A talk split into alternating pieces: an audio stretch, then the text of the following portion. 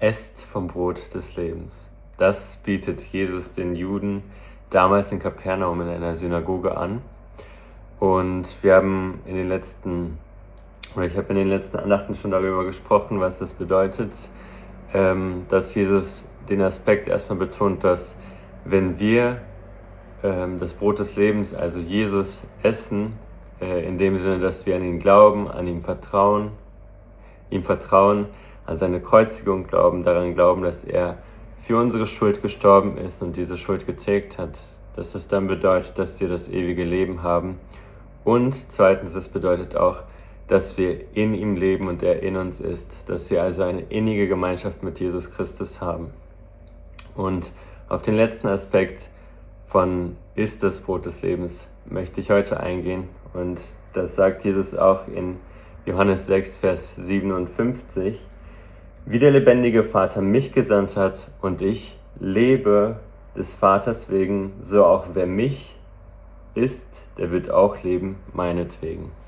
Jesus fordert hier die Leute dazu auf, vom Brot des Lebens zu essen, damit sie ewiges Leben haben, damit sie in einer Verbindung mit ihm leben, aber damit sie auch aus ihm heraus leben und für ihn leben, so wie Jesus aus dem Vater herauslebt also seine Kraft vom Vater bekommt, seine ähm, Vollmacht vom Vater bekommt und diese Vollmacht für den Vater auslebt, also auf dieser Erde ein Zeugnis für den Vater ist. Genau so lädt Jesus auch die Juden dazu ein oder sagt, der Aspekt davon, an mich zu glauben und an äh, mir zu vertrauen und an das Kreuz zu glauben, ist, dass man zwar ewiges Leben hat und eine Verbindung zu mir hat, aber es ist auch an eine, an eine Bedingung geknüpft, und zwar für mich zu leben, aus mir heraus für mich zu leben. Und ähm, genau diesen Aspekt betont Jesus hier. Und wir haben schon häufig davon gehört, was es oder dass man für Jesus leben sollte. Aber was bedeutet das? Ich denke, für Jesus zu leben heißt, ähm, alles für ihn zu geben, alles aufzugeben, damit man ein Leben nach Jesu Maßstäben führen kann. Ähm, sich ständig zu hinterfragen und zu schauen, ähm, für was lebe ich, ähm, was sind meine Motive. Ähm, es bedeutet, alles zu verlassen und Jesus nachzufolgen. Es bedeutet, dass nicht mehr meine Gefühle und mein Denken mein Leben bestimmen, sondern Jesu Denken und Jesu Ge Gefühle mein Leben bestimmen. Ähm, dass Gottesdenken mein Leben bestimmt, dass die Bibel zu meinem Maßstab wird und ähm, so können wir dann in der Nachfolge wachsen. Aus wahrem Glauben, also aus wahrem Essen des Brotes des Lebens folgt wahre Nachfolge. Also immer wieder zu schauen, was möchte Jesus von mir? Ich möchte von nun an für ihn leben.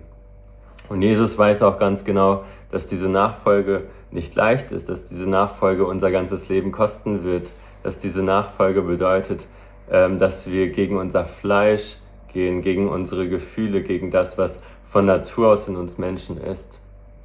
Und deswegen sagt er auch, dass wir aus ihm heraus leben und er gibt uns auch seinen Geist hier auf dieser Erde, damit er uns unterstützt und uns hilft, überhaupt ja die Möglichkeit zu haben, nach seinem Willen zu leben. Und deswegen ähm, sagt er das hier auch den Juden, weil die Juden ähm, sind Jesu nachgef Jesus nachgefolgt, weil er diese Wunder getan hat. Das spricht er in diesem Kapitel auch ganz deutlich an. Ihr seid nur hier oder ihr folgt mir nur nach, weil ihr die Wunder gesehen habt, weil ihr von diesem Brot gegessen habt, was ich vermehrt habe. Und häufig ist es vielleicht bei uns genauso, dass wir etwas von Jesus wollen, dass wir bei Jesus sind, weil er uns gut tut, aber nicht ähm, ja, daraus nicht folgen, dass wir alles auch für Jesus tun sollen oder wollen oder dass auch wir Jesus gut tun sollen, dass auch wir eine Freude für Jesus sein sollen. Und dieser Aspekt kommt häufig zu kurz, aber wichtig ist auch zu wissen, woraus dieser Aspekt besteht. Und zwar dadurch, dass wir schon viel von Jesus bekommen haben. Nicht damit wir uns etwas verdienen, sondern weil wir ewiges Leben haben und weil wir in einer ständigen und innigen Beziehung zu Jesus leben.